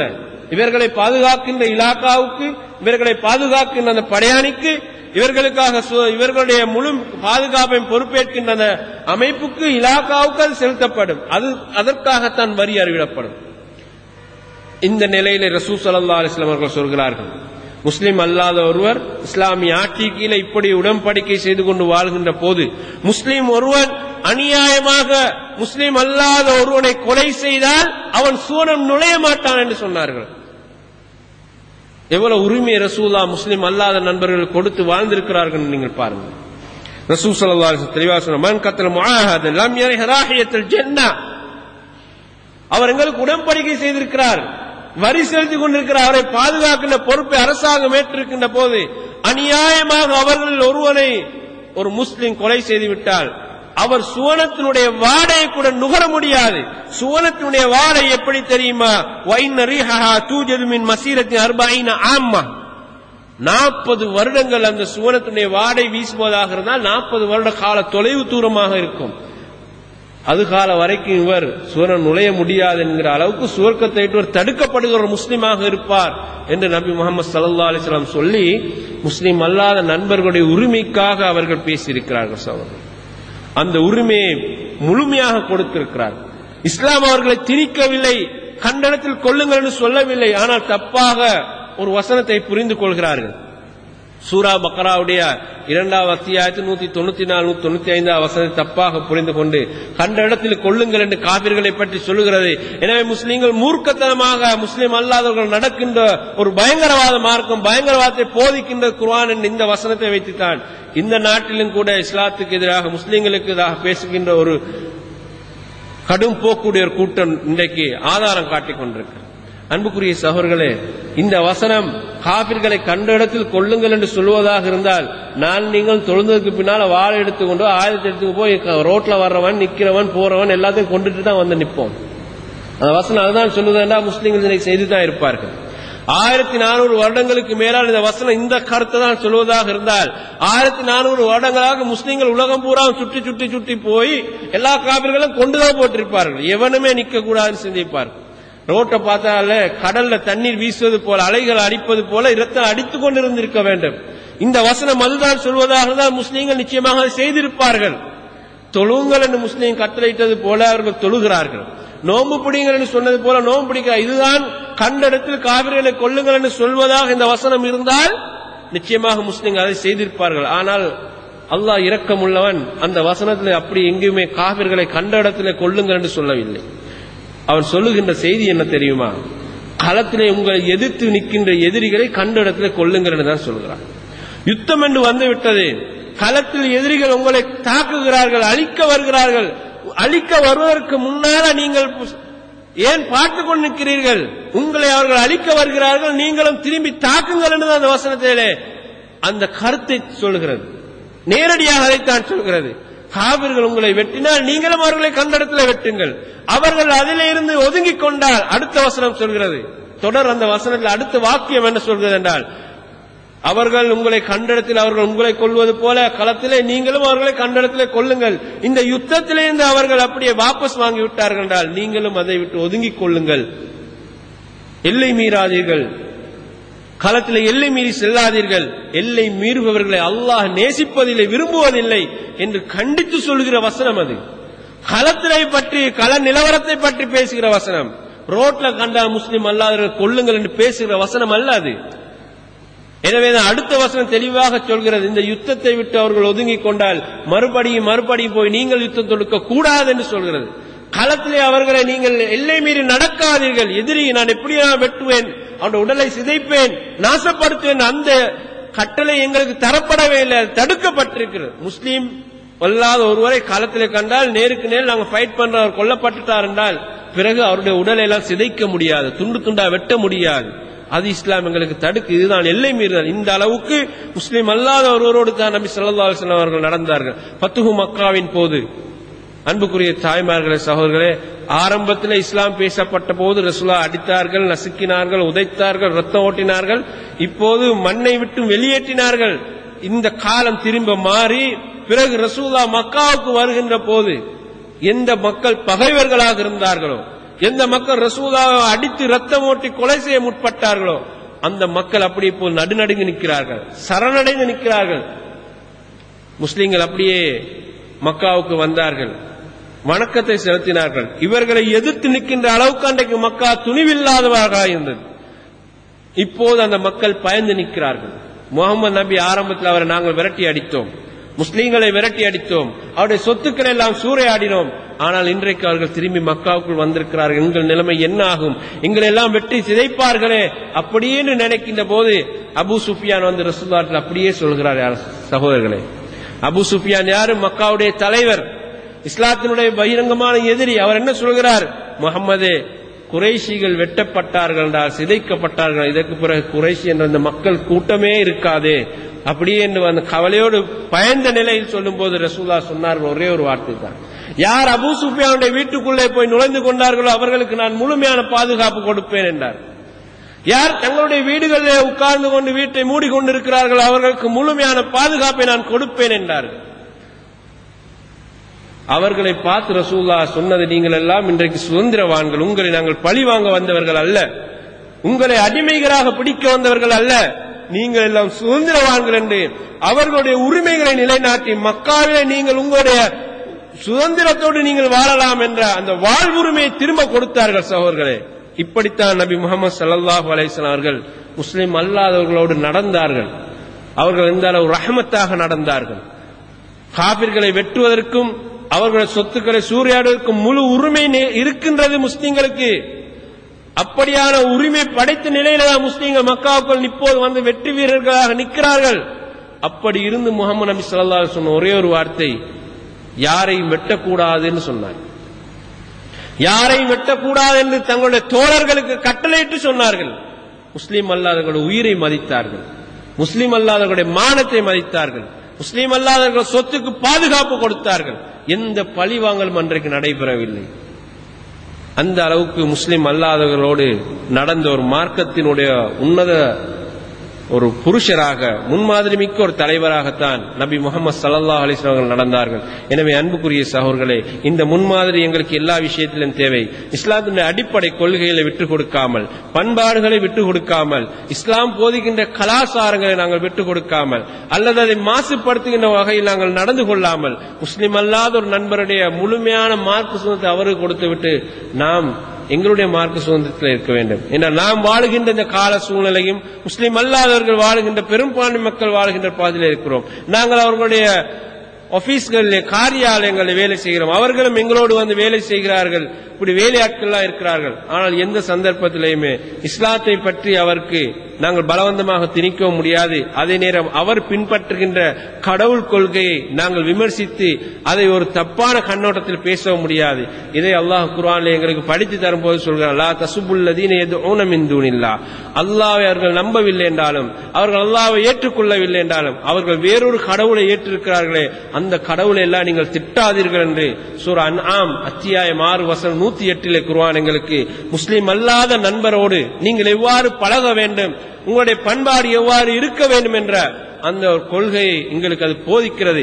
எனவே அவருடைய மார்க்க கலாச்சாரம் நடைபெறக்கூடிய இடமாக இருந்தால் நாம் அதை விட்டு ஒதுங்கி இருந்து உங்களுடைய கலாச்சார வேலைகள் எல்லாம் முடித்து விடுங்கள், பிறகு நாங்கள் பொது வேலைகளை ஒன்று இணைவோம்.